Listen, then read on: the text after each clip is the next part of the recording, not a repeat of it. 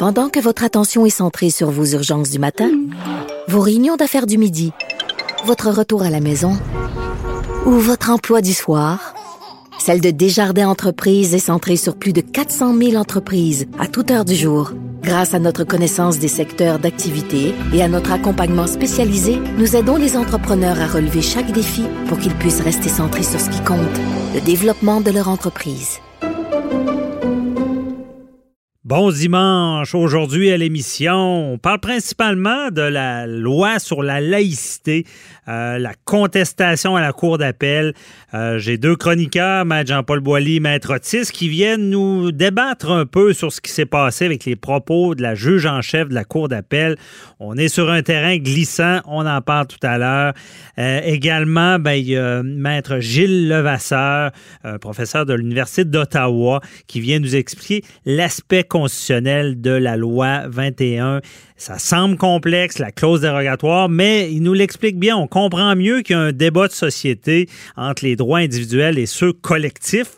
Et euh, évidemment, ben, aujourd'hui, on répond à vos questions, vos questions du public que vous nous avez posées sur 187 Cube Radio ou sur le Facebook. Restez là, votre émission commence maintenant. Vous écoutez Avocat à la barre. Entrez dans les coulisses de la justice. La loi sur la laïcité, loi 21, est encore dans, les nouvelles et là, ça, se dirige vers la cour d'appel parce qu'il y a la juge en chef qui a fait l'objet d'une plainte selon laquelle elle aurait manqué à son devoir de réserve et fait preuve de partialité. Bon, vous, connaissez le dossier d'appel. On veut, euh, on conteste cette loi-là. Euh, on est devant la cour d'appel. Euh, c'est Nicole Duval Essler qui est accusée de s'être placée en conflit d'intérêts. selon une nouvelle plainte déposée devant le Conseil canadien de la magistrature. Et on veut mieux comprendre ça, vous expliquer qu'est-ce qui se passe? Il y a du questionnement. Ben, connaissez-vous la cour d'appel? Connaissez-vous c'est quoi le devoir de réserve du juge? Euh, est-ce qu'il peut être partial sur le banc? On en discute euh, avec euh, Maître Jean-Paul Boilly, que vous connaissez, et Maître Sharon Otis, que vous connaissez aussi. Je suis bien équipé pour comprendre avec deux avocats qui ont de l'expérience devant la cour d'appel. Bonjour à vous deux. Bon matin, François-David. Et bonjour. Bon. Eh et là, je suis dans le milieu. Là. Je vais, je vais on va essayer de comprendre ça. Euh, et on va commencer avec Maître Boily. Mettez-nous la table. écoutez, il faut expliquer aux auditeurs comment ça fonctionne. D'abord, il y a une plainte qui a été faite au Conseil. Il y a eu une audition de la Cour d'appel euh, où la juge du Val-Esler, il faut comprendre que la Cour d'appel, c'est trois juges. Hein. Ce sont trois juges en avant. Et il faut comprendre comment ça fonctionne aussi, la Cour d'appel. La Cour d'appel, lorsque tu arrives à la Cour d'appel, ce sont des mémoires qui sont déposées et avec des pièces.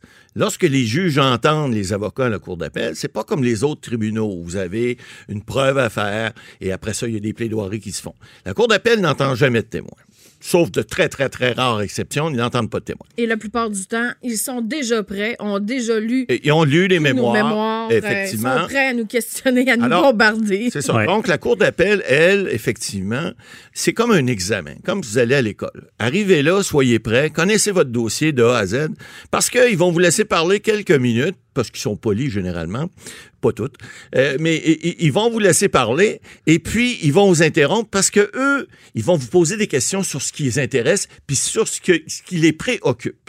Alors, ça, il faut, faut, avoir ça d'abord en. C'est pas la plaidoirie en, première instance où est-ce qu'on va tout ah, expliquer. Puis à eux, parce que eux ont déjà connaissance du premier procès. Ils ont les notes. Ils ont exactement tout. Puis ils ont plus que ça. Ils ont plus que ça.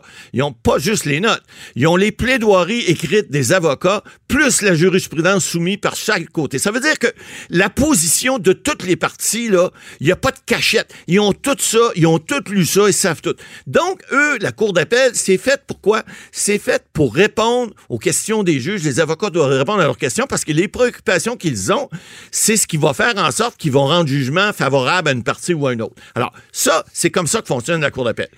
Et, ils sont rough avec nous parce qu'il y a ah, ben, le principe de stabilité des jugements. Vous comprenez? Qu'on ne remet pas en, question un jugement à la Cour d'appel parce que ça ne fait pas notre affaire ou quoi que ce soit. Il faut mhm. avoir des points de droit, il faut avoir quand même la, la substance. Oui, parce que la Cour d'appel ne revise pas les faits, de très rares exceptions lorsque c'est des erreurs qu'on dit totalement déraisonnables, ce qui, ce qui est très rare. Donc, il ne revise que le droit. Est-ce que le droit applicable, est-ce que le droit est bien appliqué? Est-ce qu'il était appliqué en fonction de la loi, en fonction des chartes, en fonction de la Constitution canadienne? Ouais. Hein? Des fois, j'entends des chroniqueurs, ça le bonjour, dire que l'appel, c'est comme euh, le procès du premier juge. Est-ce que c'est vrai? ça? Non, non, non. C'est un peu vrai. C'est ça que je dis d'habitude. C'est un peu vrai, mais c'est surtout Bon. le procès du droit.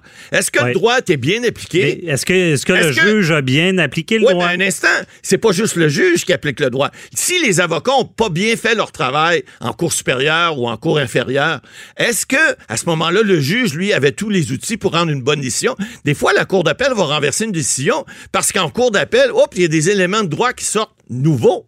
Et puis là les juges disent Peut-être que si le juge de la Cour supérieure avait eu ces arguments-là, peut-être que ses conclusions n'auraient pas été les mêmes. Oui, parce que c'est le juge des faits. C'est lui voilà. qui entend les, les- les témoins.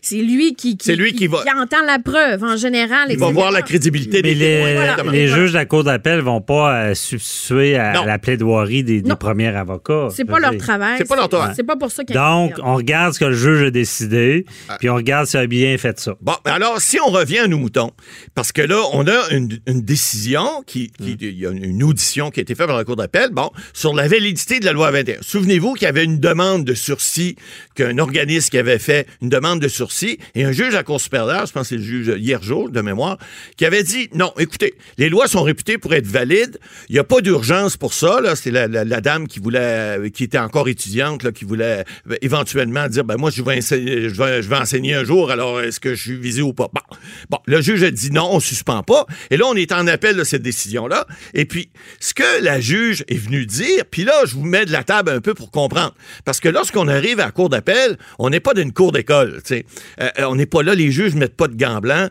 puis euh, comme disait Maître Otis tout à l'heure, euh, arrive là, puis hab- habitue-toi, tu- des claques, tu vas recevoir. la cour d'appel, c'est là pour ça, c'est pour sortir le jus, et puis le jus des avocats. Bon, il y a des limites, on pourra en discuter tout à l'heure, mais il reste que, lorsque, le premier reproche que le professeur Bastien, là, qui est candidat, semble-t-il, euh, pointé pour peut-être devenir chef du PQ, mais peu importe, peu importe son allégeance, lui, il dit, écoutez, elle a parlé d'abord d'allergie visuelle aux signes religieux. Et c'est peut-être quelque chose qui démontre qu'elle avait déjà une opinion qui était une Là, tendance. c'est dans son questionnement aux Dans avocats, question- tout ça. là. Ben oui, c'est ça qu'il faut comprendre. Alors là, il faut remettre ça dans le contexte. Vous savez, il y a des juges déjà. Il y a eu des destitutions de juges ou il y a eu des démissions de juges célèbres. hein. Souvenez-vous de Jean Bienvenu, qui avait dit dans un tribunal de la Cour supérieure à Montmagny, il avait dit Ah oui, c'est vrai, les femmes, quand c'est méchant, c'est pas mal plus méchant qu'un homme. C'est plus cruel. Bon, ça avait été dit dans un contexte et cité hors contexte. Hors contexte. Il y avait un autre juge d'une cour de, je pense, du, de, de- de- de- dans le Nord, et qui avait dit, par rapport à- aux femmes autochtones, qui avait dit, ah oui, on sait bien, les femmes, c'est comme les règles, c'est fait pour être violé. Alors, ça avait Ouais. été cité hors contexte. Mais dans ce cas-là, par exemple, on se comprend que c'est une juge qui n'est pas à ses débuts. Là. Ben non, Et, et- et, et, tu sais, elle était juge à la Cour supérieure depuis 1992. Elle a été nommée à la Cour d'appel en 2006. C'est la Et- juge et en chef du Québec. chef de- du Québec Ouais. depuis 2011. Donc, ce genre de pris à part, me surprend parce que, euh, assurément, c'est elle qui donne les directives également à ses juges, qui, qui parle à, son équipe de juges. C'est la juge en chef. C'est la juge en chef. Donc, Mais, mais attends, parce que là, il, il- il semble y avoir beaucoup de propos. Là, éclairer les auditeurs, qu'est-ce qu'elle a dit qui était pas correct? ben, il y a ce que euh, Maître Boily vient de mentionner. Ouais, mais là, il faut attendre. Il faut Ouais, dire. c'est ça. Il faut pas le prendre hors contexte. Parce que là, ça, c'est, ça a été dit, mais dans un cadre donné où on pose des questions aux avocats. On a même demandé à l'avocat de, euh, de la couronne à ce moment-là, lorsqu'il est rentré, a dit vous, est-ce que vous portez un signe religieux? Bon, c'est une question. Est-ce que cette question-là était pertinente ou pas? Peut-être pas, mais ça fait partie de la joute oratoire à la Cour d'appel parce que les juges de la Cour d'appel, ils se privent de rien. Eux autres, c'est le buffet à volonté. Puis quand t'arrives là, là arrange-toi pas pour avoir des petits pains, pas de croûte, juste ça, là, amène-toi un bon lunch parce que tu vas en avoir des questions. Puis tu vas en avoir des sucrés puis des salés à part ça. Fait que arrange-toi pour avoir la salière, la poivrière puis le sucrier qu'il faut parce que tu vas en avoir des pelletés à donner. Donc, Ouais. mais il y a eu des propos aussi de tenus. Puis là, Maître Otis va en ajouter. Mais on veut savoir, parce qu'on parle de partialité, c'est Ben, quoi? C'est ça. Apparemment, apparemment, bien évidemment, sous toute réserve, Oui. la juge aurait dit Je planifie ma troisième carrière. Peut-être aurez-vous besoin d'un arbitre un jour. L'invitation est ouverte à tous. Alors là, c'est là où est-ce que peut-être il y a un, une apparence, à tout le moins, je pèse mes propos, mais un- un- une apparence de partialité, ou à tout le moins, elle doit conserver l'indépendance et euh, Ben là, elle parle- avait à faire une conférence. Mais, dans, mais, mais Maître Otis, euh, Mais ça fait pas partie de la plainte. ça, en de- quoi, de, de M. en quoi ça serait partial? ça? Juste avant, juste avant, il faudrait, ex- faudrait expliquer. Ça, ça fait partie d'une autre plainte Oui. qui vient d'être portée il y a quelques jours par un organisme de défense des droits des femmes. Euh, euh, puis euh, ça n'a rien à voir avec la plainte sur la loi 21. Alors, effectivement, puis ce qui est drôle dans ce que vous venez de dire, Maître Otis, c'est que quelques jours après, il y, a une- il y a une conférence qui s'appelle le groupe Lord Reading. Tout le monde Ah. connaît Lord Reading au Et- Québec. C'est un lord de- de- dans le temps qu'on avait, le- on, on devait aller euh, en, en Angleterre pour faire des révisions de la Cour suprême du Canada, ce qui n'est plus le cas. Mais cette conférence-là, elle portait sur le conflit d'intérêts. Oui, le Alors, thème, le thème était comment éviter le- les conflits d'intérêts à la Cour d'appel. Donc, je pense qu'on était Ben, en plein dedans. Elle là. s'était mis dedans un peu, peut-être. Mais ça, on appelle ça une plug. Elle l'a plugué, puis je pense que c'est un clin d'œil. Parce que, tu sais, faut pas non plus dramatiser. La cour d'appel, la cour d'appel, lorsque, lorsque tu peux relaxer à cour d'appel, tu le prends le moment. Parce que c'est rare, c'est assez stressant. Oui, Oui. Tu réponds aux questions. Mais là, là j'ai besoin de vous là, pour nos auditeurs. Oui. On est là pour ça. là, OK? Oui, Expliquez-leur avant tout, là, parce que vous êtes deux bons juristes, on vous, on vous entend. OK? Mais premièrement, on parlera même plus de son cas. C'est quoi un juge qui se place en position de partialité? Un. Deux, c'est quoi un juge qui a un conflit d'intérêts? Expliquez-nous ça. Ben, écoutez, à position de partialité, c'est clair. Le juge qui est là, lui, il est là pour rendre le droit. Il n'est pas là pour juger suivant ce qu'il pense. Il est là pour juger c'est quoi qui est applicable. Il doit faire Alors, abstraction de ses propres Toutes- convictions. toutes ses convictions, il doit les tasser, il doit pas les prendre. Mais ça veut pas dire qu'il y en a pas, puis ça veut pas dire que il, peut ne pas vouloir dire à certaines parties, voici moi ce que je pense. Je- si tu veux que je change d'idée, ben am- amène pas tes arguments pour que je les change mes idées. Alors si je dis maître Bernier, avez-vous un signe religieux aujourd'hui Puis vous me répondez oui, j'ai une croix ou non, j'en ai pas, je suis un athée.